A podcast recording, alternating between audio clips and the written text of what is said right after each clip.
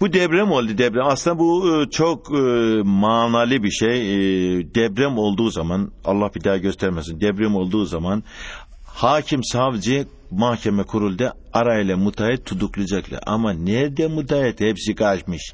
Hakim dedi ne yapacak? Savcı dedi ki hakim bey mahkeme kurulduysa o zaman bunu formalite yapalım kumu tutuklayalım. Kumi götürüyle mahkemeye.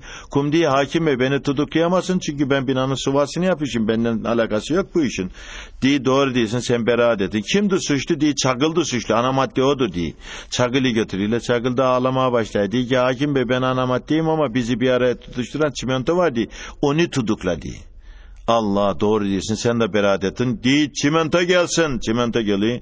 Hakim bey diye beni diye tamam diye ben ana maddeyim diye bir araya tutuşturuyorum ama diye beni tutuklayamazsın. Niye diye bizi hepimizi bir araya tutuşturan demir var diye. O da suçlu diye. Binanın yıkılmasına o da sebep. Onu çağırın diye. Sen de beraat demir geliyor huzura. Hakim diyor ki demire seni tutukluyorum. Hakim bey beni tutuklayamazsın. Niye? Çünkü ben olay mahallinde yoktum.